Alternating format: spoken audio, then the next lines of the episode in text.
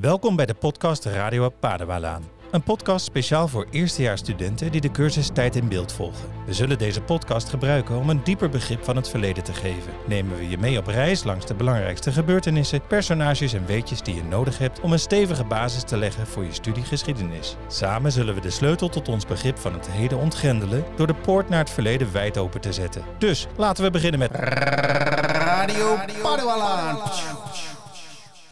Ja, nou. Hey, eh, hij loopt al. Oh, Ja. take poging 2. De poging 2. Ja, er ging wat mis in de techniek. Ja, wij hadden hier alle wereldproblematiek opgelost, maar het is niet opgenomen. Nee. Ik Nou, ben ook een beetje vergeten wat, het op, wat de oplossing was. Dus daar, we gaan gewoon opnieuw beginnen. We gaan opnieuw beginnen. hey, Pieter, wat is het? Ja, eh, ho, ho, ho. Oh ja, wil jij nou hier zonder jingle... eh, Nee, wil nee, jij de jingle nog een keer doen? Kom maar door met die jingle. Oh, dat is de verkeerde.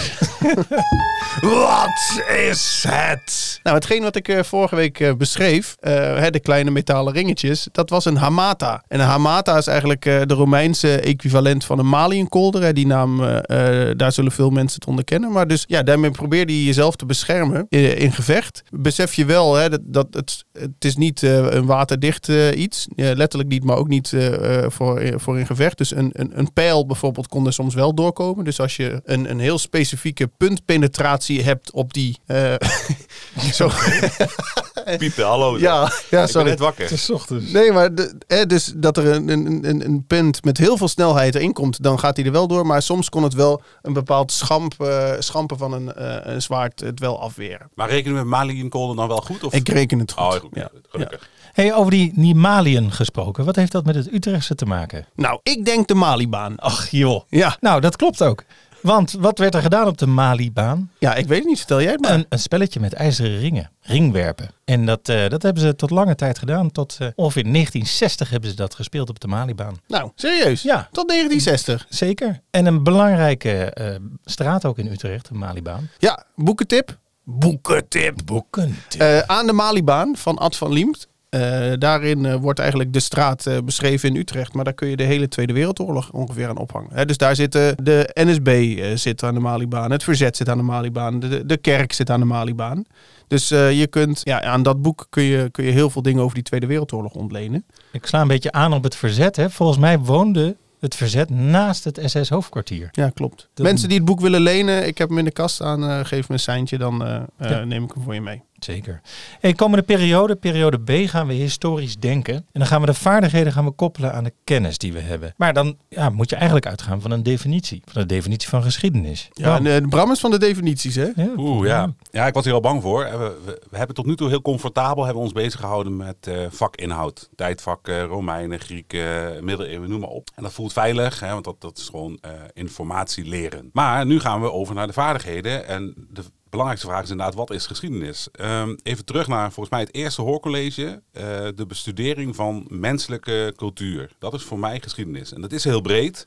Dat betekent in Nederland, het gebied wat nu Nederland is, betekent dat eh 15.000 jaar eh, te bestuderen, maximaal. Maar voor de menselijkheid is dat misschien wel eh 200 of 300.000 jaar eh, terug. Zodra er menselijke cultuur, menselijke cultuur wordt gemaakt, dan begint voor mij eh, de geschiedenis. Dus wat is die cultuur dan? Eh, wat mensen hebben gemaakt met een bedoeling. En, en in dat eerste hoorcollege ging het ook over het verschil tussen apen en mensen. Eh, ik heb het toen ook gehad over rijkwijde. Hè? Dus het is niet alleen maar een aap die een andere aap min of meer instinctief eh, een gereedschap leert te gebruiken. Maar eh, dit, dit reikt verder. Hè? Dus dit, dit, dit is imaginair denken met rijkwijde, heb ik het toen genoemd. En daar was ik wel tevreden over, over die term. Ja. Ja, dat snap ik wel.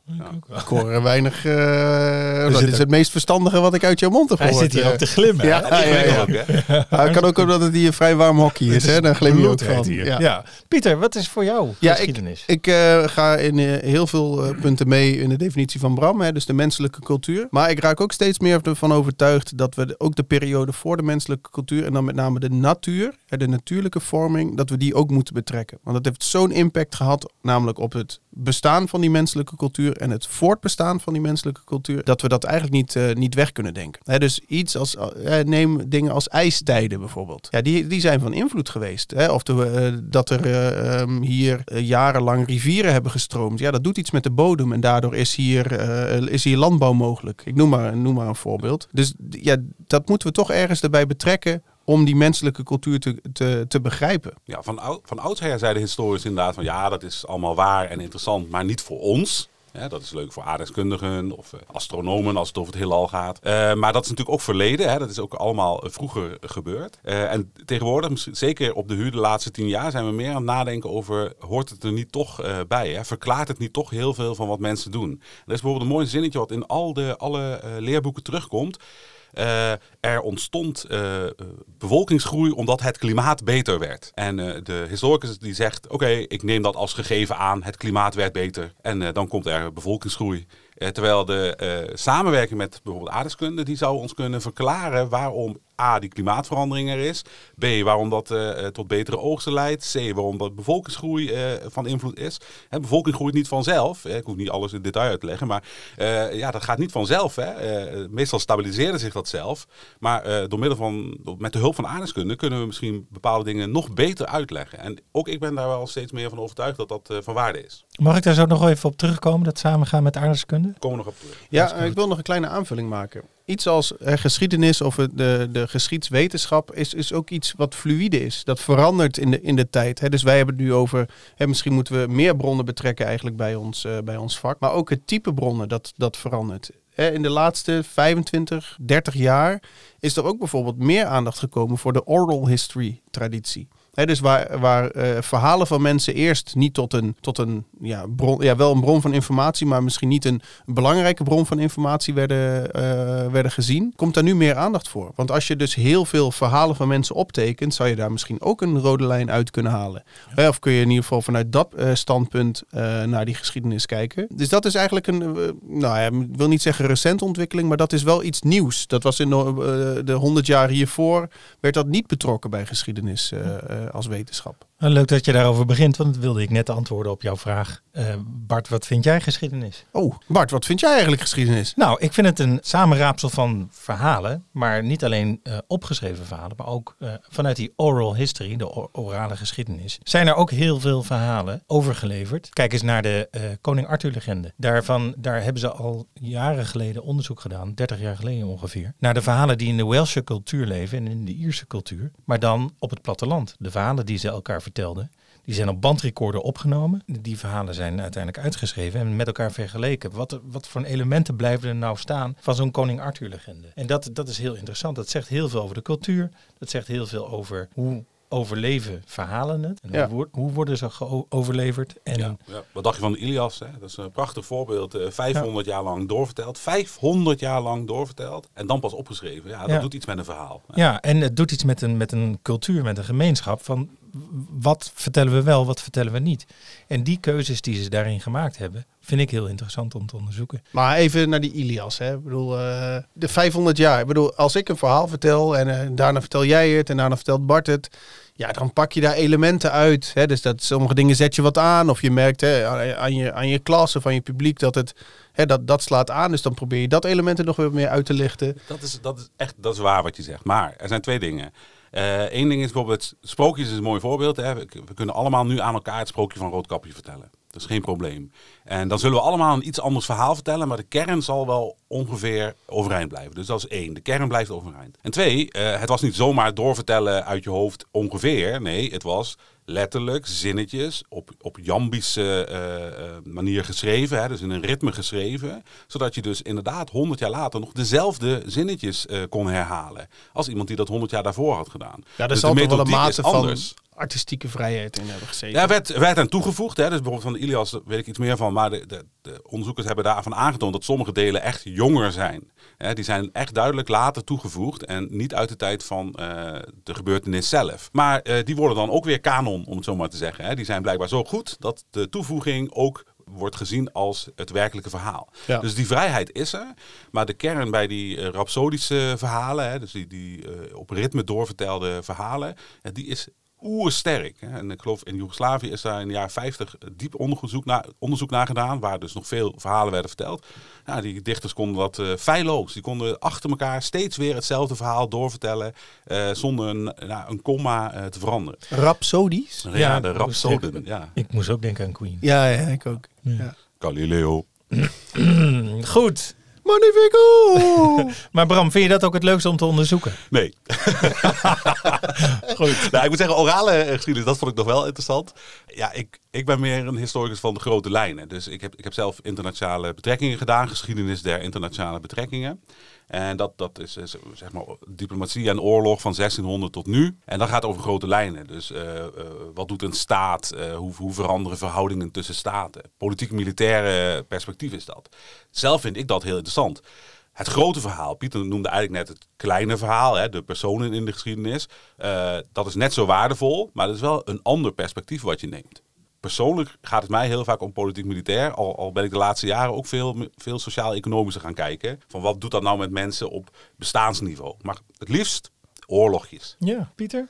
Ja, ik vind uh, ja, dat zeker ook interessant en dat is ook nodig. Maar de, de invloed die dat op mensen heeft, dat, uh, daar sla ik wel op aan. Hè? Dus ook de inleving uh, die je dan kan hebben met, met, met iemand uit die tijd, dat, uh, ja, dat maakt het voor mij wel interessant. En naast dan dat uh, laatst ging ik een krant lezen over het uh, Nederlandse krant over het verdrag van Nanjing. 1842. Ja, hoe daar dan over, uh, wat de berichtgeving daar dan over is.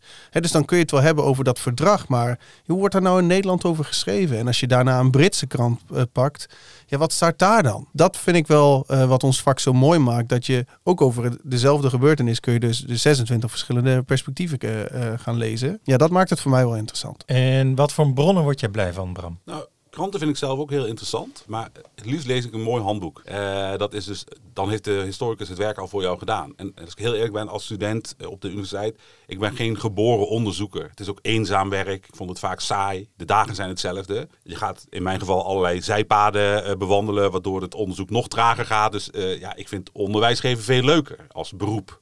Ja, dus ik ben meer een onderwijzer uh, of een, een, een, opleider dan een, uh, dan een onderzoeker. Maar kranten vond ik zeker heel erg uh, interessant. Ja, en handboeken. Gewoon lekker een, een stevig handboek over de boerenoorlog, over Napoleon. Maakt niet uit. kom maar op, geef me maar kennis. Kijk. Jij? Ik ga wel die archieven in. Ja, als je het hebt over historische sensatie. Ik ben in Amsterdam ben ik het uh, archief gaan onderzoeken van een Kartuizer klooster, wat daar uh, ten onder gegaan is tijdens de alteratie, 1578. En daar zag ik, uh, kreeg ik een paar jute zakken uit het archief voor mijn neus met allemaal oorkonden. En daar was nog helemaal niks mee gedaan. Kreeg je die in je schoen? Nee hoor, nee, nee, die vroeg ik gewoon aan. Die vroeg ik gewoon aan in het archief. Daakhals. En die, uh, die mocht ik bekijken en uh, ja, dat vond ik geweldig. Ja, ja dat, dat deel ik ergens wel. Ik, uh, ik, ik vind mezelf ook verre van een onderzoeker. Maar als je dan in een archief bent, en ik had dan, ging iets opzoeken over Nederlands, Nederlands-Indië. Als je dan iets vindt waarvan je denkt, ja, hier was ik naar op zoek. Dat ja. is echt goed. Dat ja. is echt zo'n, alsof je de winnende goal maakt op bepaalde momenten. Maar ik had het nog meer bij, hier was ik helemaal niet naar op zoek. Ja. dus dus hier, hier, hier vind ik een toevalstreffer uh, die misschien niet eens wat oplevert direct voor mijn uh, onderzoek, maar die me persoonlijk wat, uh, wat oplevert. Ja. Dat vond ja. ik het allermooiste. Ja, ik vind het altijd interessant om te, onderzoek te doen naar andersdenkenden. En moderne devotie heb ik daarbij betrokken. Ehm, de familie Boelens heeft een groot aandeel gehad in het culturele leven, het religieuze leven in Amsterdam. Dat is een on, vrij onbekende familie. Daarin uh, was een meisje, uh, meisje Boelens, was de laatste erfgename van die hele familie. Die, al die takken waren uitgestorven. En zij was de enige erfgename. Maar ze hadden haar in een klooster gestopt. En om aanspraak te kunnen maken op die erfenis, moest ze een rechtszaak beginnen tegen het gemeentebestuur van Amsterdam. Uiteindelijk heeft ze alle middelen ingezet om die rechtszaak te winnen. En dat heeft ze ook. En zij kan wel gezien worden als een van de eerste, ja, beetje geëmancipeerde vrouwen van die tijd. En een heel interessant onderzoek om te doen. Al die rechtsstukken heb ik doorgenomen. En op een gegeven moment had ik zoiets van, hè, maar ze wint het gewoon. had ik totaal niet verwacht. Nee, ja, wel tof. Ja. Maar jij hebt ook wel lang gestudeerd, hè? Want jij vertelt soms over wat je allemaal onderzocht hebt. Het is echt veel. Ja, het was een hele dure hobby. Was studeren. Ja. ja. Maar dat had niet te maken met dat je archiefstukken moest gaan bekijken. Dat ja, een andere oorzaak. Dat had ook iets te maken met eten en drinken. Ja, oh joh. Daar hebben we hem weer. Toevallig. ja. toevallig. Maar uh, nee, ik vond het ook gewoon heel leuk om te studeren. En die archief in te duiken. Want wat Bram zegt, dat is wel waar. Ik heb wel uh, dagenlang in dat archief gezeten zonder dat er iemand voorbij kwam. Ja, ja daar zit je allemaal van die microfilms of kranten oh, op microfilm te bekijken. En dat door te scrollen. En uh, in coronatijd zijn wel veel van die archieven ook gedigitaliseerd. Dus dat helpt ook wel weer. Ja. He, dus ik, ik ben ook gek op, uh, op Delver, he, die Nederlandse website met kranten. Maar ik kwam dus ook op een Britse uh, website met uh, kranten tot 1700 gaat dat terug. Ja, dat is wel vet. Kun je gewoon kijken wat, wat, wat schreef men nou in die tijd. Ja. toen, toen ik studeerde was er nog weinig gedigitaliseerd. Maar je had wel ik kranten, had, toch? Ik kreeg mijn eerste mobiele telefoon kreeg ik toen ik student was. Dus was ik 18 of 19. Vier penlight batterijen. Ja, hij lijkt op de telefoon die ik nog steeds heb. Ja, ik wou het zeggen, die heb je altijd gehouden, of niet? Daar kan je brood ook in. nou, inderdaad. Maar ehm, ik, ik, eh, het eerste probleem was, ik kon die bibliotheek niet eens vinden. Eh, Het was bij het AMC in Amsterdam, maar geen idee waar dat was. Daar heb ik een dag over gedaan om de bibliotheek te vinden. Dat had geen Google Maps, hè, voor alle duidelijkheid. Eh dat had ik gevonden. Wil je Nou, niet mensen vragen dan of zo? Nee, ik hou niet van mensen vragen. de weg vragen, dat doen we niet. Maar, nee, maar de mensen wisten dat ook niet. Er was een soort nou, achteraf eh, schuurtje dat, eh, nou ja, in ieder geval gevonden. De dag daarna kon ik eh, beginnen. Ja, dan vraag je dus aan zo'n medewerker, ik wil die en die kranten hebben. In mijn geval Surinaamse kranten uit tussen 1975 en 1983. En nou, dat is goed, dan gaan we die halen. En dan komt er zo'n koffiekarretje met eh, ja, meters kranten. En dan zeggen ze, hier heb je ze. En begin maar. En nou, gelukkig mocht hij ze blijven staan. Dus ik mocht dan dagen achter elkaar kranten spitten. Als ik erop terugkijk, vind ik het heel leuk. En het heeft me wat opgeleverd. Het heeft ook nog een interessant eh, onderzoekresultaat opgeleverd. Maar taai. Hm. Ja, maar dit, dit soort eh, stappen zijn echt nodig, of willen wij geschiedenis begrijpen. Hè? Dus je hebt inderdaad mensen nodig die, die dagenlang geen zonlicht zien en alleen maar gefocust zijn op die inhoud. Want daar schrijven ze dan weer een mooi boekje van dat wij weer kunnen gebruiken natuurlijk. Ja, en voor degenen die geïnteresseerd zijn in Utrecht, vind je het archief tegenwoordig in de Oude Rechtbank. Zoek op de Oude Rechtbank, dat, eh, dat hek met die vastkes, dan, eh, dan ben je daar. En die hebben ook een heel leuk winkeltje. Echt een aanrader. Kun je vast eten en drinken kopen, of niet? Ja, dan kun je Ja. eten. Ja, dat dacht ik al, ja. Daarom weet, dan weet jij weer wat de leuke winkeltjes zijn. Een beetje prijzig, maar best goed. Ja. hey, maar we hebben het over het onderzoek en we kijken naar het verleden. Kunnen we in de toekomst kijken? Nou, met ChatGPT is alles mogelijk, toch? Eh, nee, want dat is gebaseerd op onderzoek tot, eh, wat is het, maart 2000. 23? Ja, oké, maar ik bedoel meer van, eh, als jij die vraagt de toekomst te- te voorspellen, dan zegt hij, nou, dat kan ik niet, maar... En dan komt er toch de toekomst eh, wat voorspeld wordt. Dus we kunnen wel patronen achterhalen. Ik denk dat, dat wat eh, historici proberen te doen, eh, en ook economen eh, en, en andere wetenschappers, is kijken naar het verleden en kijken welke voorspellende gaven dat heeft. Ja, Maar de, maar de econoom die pretendeert met een model dan ook daadwerkelijk de toekomst te kunnen voorspellen. Ja. En dan elke keer zeggen ze, nou ja, dat klopt toch niet helemaal of helemaal niet. Maar die pretendeert dat. En wij pretenderen dat veel minder, omdat we wel weten dat als je alle factoren in ogenschouw zou moeten nemen, dat is onmogelijk. Dat, Ja. dat, dat is ontelbaar, oneindig veel eh, factoren die een rol kunnen spelen. Maar een grote lijn, dat, dat willen we nog wel eens zien. Ik zal een voorbeeld geven. Eh, acht jaar geleden, denk ik, misschien zeven, eh, had ik een hoorcollege over Noord- en Zuid-Korea, de Koude Oorlog. En eh, ik zei toen tegen de studenten in de hoorcollegezaal, nou, ik wil, met, ik wil met jullie wedden dat binnen tien jaar Kim Il-un, dat dat klaar is, dat verhaal. En ik baseerde me eigenlijk op historische ontwikkeling, namelijk dat hij is de derde in een dynastie. Dat, dat is een, een kunstmatig iets daar, hè. dat is eh, verzonnen om het zo maar te zeggen. Die mensen hebben het niet goed. Er gaat daar een keer een opstand komen. En bij die derde zie je dat vaak gebeuren. Er zijn meerdere voorbeelden van eh, Haiti of nou, noem maar andere eh, Midden-Amerikaanse landen. Waarbij die derde eigenlijk dat er een einde aan komt. Dat heb ik zeven jaar geleden gezegd. Ik heb nog drie jaar de tijd. Maar als ik er nu naar kijk, denk ik, nou, dat gaat niet gebeuren. nee. Dus deze toekomstvoorspelling, die op zich niet zo onredelijk is, en waar ik ook wel redenen voor had om hem zo te doen, ja, die gaat niet uitkomen. Nee. Dus je kunt het beter niet zo stellig doen. Nou, ik las een boekje van, eh, over Poetin. Straatvechter Ja. heet. Volgens mij was er een boekje uit 2014. En daarin werd al wel, eh toen was de Maidan-revolutie was net, eh, was net geweest. En daar werd al wel gezegd van, het zou mij niet verbazen wanneer Zuidoost-Oekraïne binnengevallen gaat worden. Hè. Dus, want daar zitten toch wel meer Russische sentimenten. Ja, dus daar komt het dan wel weer uit. Maar als we kijken naar de, de theorie van Marx en Engels over de, de klassenstrijd. Ja, die, eh, die hebben ook. eh, eh, of dat is niet juist natuurlijk geweest. Hè? Want op een gegeven moment kwam er dus sociale wetgeving. waardoor die positie van die, van die arbeiders wel verbeterde. Ehm, en dan is de theorie gaat dus mank. Ja, kijk, zij, zij zijn in dat opzicht geen historici. Zij waren veel meer eh, economen en voor mijn part activisten. Want zij eh, zien een model, het historisch materialisme, van eh, de rijken worden rijker, de armen worden armer. Er komt een, een klets, een kladderadatsch, een, een, een ineenval. En dan begint het weer opnieuw. Dat kan, hè, zo kijken zij naar de geschiedenis. Dat, dat legden ze aardig uit. Maar wat ze vervolgens doen, wat niet historisch is, is dat ze zeggen: kijk, eh, nu in de toekomst, dan, ze, dan zal na die kladderadatsch, na die ineenstorting, zal niet weer opnieuw een eh, elite aan de macht komen, maar dan zal het proletariaat de macht overnemen. En dan hebben ze het opeens over de toekomst. En dan moeten wij eigenlijk zeggen: ho, ho, ho, dat kun je moeilijk eh, zo zeggen. Het is een ideologie, het is een idee. Maar een voorspelling doen, eh, ja, ik raad het toch af. Terwijl het wel leuk is om te doen. Zeker. Ja, doe ik nog een poging. Welke patronen uit het verleden hebben nog het meeste invloed op jou? Ik denk zeker dat er hier in Nederland nog een anti-Russisch sentiment is. wat we toe kunnen schrijven aan de Koude Oorlog. Hè, dus da, da- dat heeft een invloed eh, op, op, ons, eh, op de berichtgeving bijvoorbeeld over, eh, over Rusland. En dat, eh, dat heeft zijn weerslag, denk ik, op de maatschappij. Hmm. En eh, ja, ik denk dat dat door de Koude Oorlog wel ingegeven is. En, en zeker eh, wat er daarna met eh, ehm, MH17 ook nog gebeurd is. ehm, dat dat het, het gevoel met Rusland, of tegen Rusland versterkt. Ja. Ja, ik, ik ben geboren in 1977, dus ik vind mezelf een 20ste eeuwer in dat opzicht. Terwijl eh studenten... Boomer! Ja, nou, 77, hallo zeg. Hè, ik, ik moet nog 46 worden. Eh, dus, dus, eh, maar ik denk dus wel een beetje 20ste eeuw, terwijl studenten eigenlijk 21ste eeuwers zijn. Hè. De meeste zijn geboren in de 21ste eeuw, niet allemaal. Eh, maar dat zijn 21ste eeuw. En Die, die torsen dat iets minder mee. En of het nou misschien de Tweede Wereldoorlog is of de Koude Oorlog, maar ja, ik, ik ben een 20ste eeuwse eh, mens. Ik leef in de 21ste eeuw, dat weet ik. Bart Dat is niet aan je telefoon te zien. Ja, of aan mijn kapsel of aan mijn trui. Kom maar op.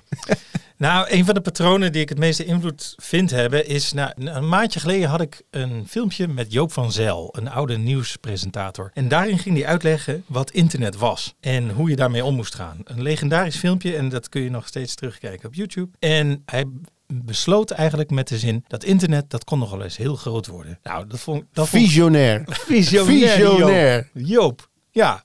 Nee, maar goed, patronen. Als we het hebben over patronen die het meeste invloed hebben nu op mij, denk ik toch algoritme. Algoritmen hebben het meeste invloed op mij en die gaan ook het meeste invloed krijgen op mij en op de cultuur, op de mensheid. Eh, daar ben ik aan de ene kant bevreesd voor, aan de andere kant denk ik ook dat het helpend kan zijn. Is wel Eh, makkelijk soms ook toch? Hey, misschien vind je dit ook wel interessant. Of hè, als je dit artikel hebt gelezen, dan eh, kan, kunnen we je dit artikel ook wel aanraden. ja, maar met dat makkelijke maar- maar- komt het moeilijke mee. Nee, zeker. Ik, snap, ik zie ook de beperkingen daarin. Ja. Kijk, de 20e eeuw in mij die zegt nu, ja, dat is allemaal heel aardig, maar dat is zo recent, dat is sowieso helemaal niet te- het bestuderen waard voor de historicus. Want eh, wat kunnen we daar nog, nog over zeggen? Dat, dat is hartstikke bezig en we zitten daar middenin. Maar dan stel ik jou de vraag, kan je het vergelijken met een historische ontwikkeling die ook zo revolutionair was? Ja, de boekdrukkunst. Nou, daar zat ik ook aan te denken. Ja, de uitvinding van de boekdrukkunst, 1456, Gutenberg, is ook niet waar. Maar ehm, Dat is toch die Nederlander? komt Ja. er toch weer dat, eh, die Wappie. wappie-geschiedenis. Wappie. Ja, oeh, hebben we daar nog steeds geen... ja, ik wou zeggen, hebben we nog steeds geen jingle. Maar goed, nee, die, die boekdrukkunst is natuurlijk de informatiegolf 1.0 geweest. Andere informatiegolf, denk ik, val van Constantinopel, misschien met de komst van de, ook de Arabische kennis en de Romeinse Ja. Maar dan, het, geschiedenis. het verschil is natuurlijk wel, ehm, hoeveel mensen hadden daar last van of werden daardoor beïnvloed toen de tijd? Nou, een, een elitaire bovenlaag. Hè. Het is niet dat iedereen opeens eh, met boeken oversteld werd. Maar moet je nu, gaan, nu nagaan. Hè. Eh, Mijn, mijn kinderen, toen ze twee waren, konden ze mij dingen op de tablet laten zien die ik nog nooit gezien had. En eh, dat was niet belangrijk, maar zij hadden dat intuïtief zelf al gevonden. Terwijl eh, ik dat eigenlijk nog nooit zo bedacht had dat het op die manier ook eh, eh, kon. En wat voor mensen levert dat op? Moeten we dan eigenlijk niet deze cursusblokken omdraaien? Dat we beginnen met de vaardigheden en daarna pas doorgaan op de kennis. Poeh. Nee, want je hebt kennis nodig om die vaardigheden te kunnen bezitten. Dus Ja. er moet een kennisbasis zijn om die vaardigheden op, eh, op, op te kunnen leggen. Dus nee, ik denk dat de opbouw Nou, zoals we hebben net, goed is. Ik wil daar toch een... Ja. Ik, ik ben het met je eens eigenlijk. Hè, maar Fijn. goed, ik ga nou, dan is de toch podcast klaar. tegenspotteren, tegensputteren. Eh, eh, eh, als we het over schools of, schools of thoughts hebben, hè, dus de gedachtegang. Is dat? Nee, was Engels. Hoe kun je er hierover nadenken? Je kan ook zeggen, nee, die inhoud die is onbelangrijk. Hè. Het, het maakt niet uit of het over Romeinen gaat, of over middeleeuwen of over de Koude Oorlog. Het gaat juist om die mechanismen waar wij nu zo over aan het praten zijn. En wij, wij verzinnen ook ter plekke allerlei voorbeelden daarbij. En hoewel ik het dus eigenlijk met jou eens ben, Pieter, is er ook wat voor te zeggen van, nou, misschien is die inhoud helemaal niet zo belangrijk. Ja, maar om die vaardigheid te kunnen duiden heb je inhoud nodig. En je kunt het, je kunt het pas begrijpen als je het snapt. Ja, maar als je de vaardigheden niet hebt, dan heb je ook niets aan de inhoud. Nee, dus daarom moet je eerst kennis hebben en dan kun je daarna mooi die vaardigheden erop plakken. Het is Dus- alsof je een dus muurtje bouwt. eigenlijk. Wat zijn we toch blij met deze cursus? Ja. Wat een fantastische cursus is dit. Hey, en de- nu we het daar. Oh nee, ik zou nog ergens op terugkomen. Ik zou nog terugkomen op aardrijkskunde. Zien wij eh, het vak geschiedenis samengaan met aardrijkskunde als het vak M&M? Wat verliezen of winnen we daarmee? Nou zien wij het samengaan. In de praktijk gaat het al heel veel samen. Dus op veel, eh, op veel scholen, met name in het VMBO, wordt het als gezamenlijk vak aangeboden. En dan mag je met je geschiedenisbevoegdheid ook aardrijkskunde onderdelen dus geven. Dus daar dat is al de praktijk. Ik denk dat, dat we eh, op bepaalde eh, momenten het juist met elkaar moeten gaan vermengen, zodat je een completer beeld krijgt. Eh, Ik heb dus jarenlang gekeken naar de ontwikkeling van steden bijvoorbeeld. Ik ben nu dan betrokken als docent bij de stad. Naar de ontwikkeling van steden puur en alleen van te kijken wat er dan gebouwd is en welke gebouwen er in welke tijd worden gebouwd. Ja, is natuurlijk eigenlijk gek dat je niet naar bijvoorbeeld bodem kijkt. Waarom is zo'n stad daar nou gebouwd? Ja, dat versterkt elkaar zoveel. Eh, en vanuit aardrijkskunde eh, punt natuurlijk ook. Hè, dus dat wij boren weer eh, eh, elementen aan die zij niet hebben. Dus het wordt een complete beeld. Eh, dat betekent niet dat we onze eigenheid moeten verliezen. Want het is ook gewoon leuk om lekker te nerden over wapenschilden en eh, noem maar op. Maar ja, versterken. Sa- Niet samengaan, maar versterken. Ik moest terugdenken, Pieter en eh, Bart was toen niet mee, maar Pieter wel. We stonden op de Sint-Pietersberg in eh, Maastricht. En eh, de historicus die kijkt dan naar de stad Maastricht. En die ziet kerken en die ziet bruggen en die, die ziet allerlei menselijke cultuur. En dat vindt hij interessant. Terwijl de aardrijkskundige, eh, de mensen van aardrijkskunde die erbij waren, die kijken eigenlijk naar, dat, naar die heuvel. Hoe is die heuvel nu ontstaan? En wisten jullie dat het eigenlijk geen eh, heuvellandschap is, maar een een Dalenlandschap. dalenlandschap. Ja, denken wij, wat, wat moeten we daarmee? Maar dat is, dat is toch relevante informatie, want daarom staat dat fort daar op sint Juist, daarom staat hij op die ligt- plek. Precies, daarom Ja. ligt Maastricht waar het ligt. En dat is dus geen toeval of een keuze van mensen. Ja, mensen hebben het gedaan, maar die keuze die wordt bepaald door de omgeving. En ik moet altijd terugdenken aan wat de collega's van aardrijkskunde zeggen. Hè. Kijk, bij, bij aardrijkskunde is de vraag waar en waarom daar. En bij ons is de vraag wanneer en waarom toen. Maar eigenlijk zijn die vragen bijna hetzelfde. Leiden soms tot dezelfde antwoorden. En daarom ja, is die verbinding is erg logisch. Hebben jullie mensmaatschappij gegeven in het voortgezet onderwijs? Eh, nee, Nee, ik ook niet. Oké. Ik Kijk. heb er wel over nagedacht, of meegedacht met het curriculum eh, 2023. Ja. Maar daar was eigenlijk de conclusie. eh, we zijn eigenlijk twee hele aparte vakken. En het is heel moeilijk om samen te gaan. We hebben wel gemeenschappelijke thema's. Ja. Maar ehm, bereik je je doel wel als je dat samen laat gaan. Ja, bepaalde thema's, daar ben ik het helemaal mee eens. Bepaalde thema's lenen zich heel goed. Hè, dus, eh, De het- industriële revolutie. Dat, maar het, het- volgens mij het meest gebruikte praktijkvoorbeeld is eh, de uitbarsting van eh, de Vesuvius. En dan eh, kijken naar Pompeii. Dan pak je en vulkanisme en de, de impact op zo'n stad pak je dan samen.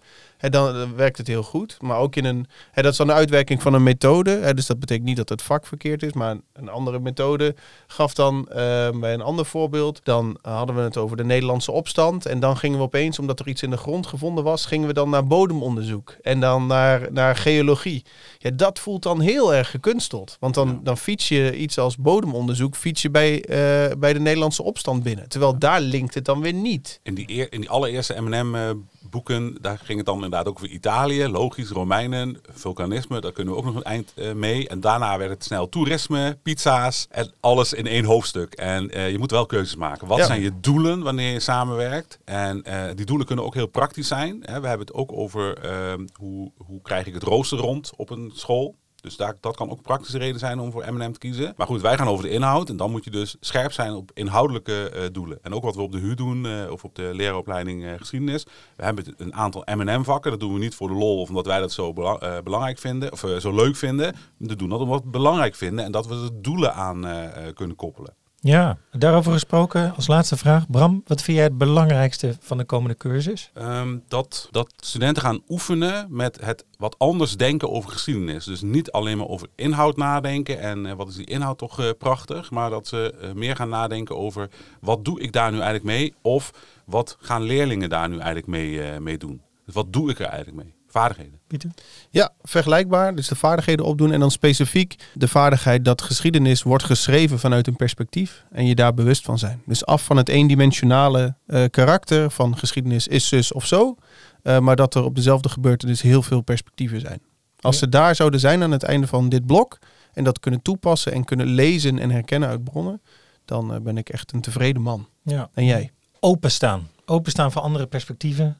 Zonder vooroordeel. Proberen in te leven in eh, wat die mensen vonden. Welke keuzes ze hebben gemaakt. En daar een, een multiperspectiviteit op loslaten. Dat vind ik het mooiste van deze cursus. Ik heb nog een afsluitende vraag. Gaan we nog leuke dingen doen eh, de komende tijd? Ja, zeker. Dat hebben we Heb jij de vorige podcast eh, niet geluisterd? Nee, nee, Ja, ik heb. Jane heb ik beluisterd en eh, die drie wijzen Nee, en zo. nee, en, hebt eh, gewoon niet geluisterd. Nee. Huppatee. ik heb het misschien niet onthouden, dat zou kunnen, maar... eh, 4 december moet je goede wandelschoenen aandoen. Want dan gaan we naar Deventer. Ook jij. Bram. Deventer. Ja. En 18 of 19 december, dan moet je even kijken. De klassen zijn eh, ingedeeld eh, om naar het RMO, Rijksmuseum voor de Oudheden, te gaan in Leiden. Ja, er zijn ook nog een aantal uh, hoorcolleges, uh, gewone normale hoorcolleges. Maar in week 2 komt er een archeoloog op bezoek. Oeh, zo. Dat wordt spannend. Ja. Die gaat vast de diepte in, of niet? Goed. En daarmee sluiten we deze podcast af. Dankjewel. Tot volgende week. Doei. doei.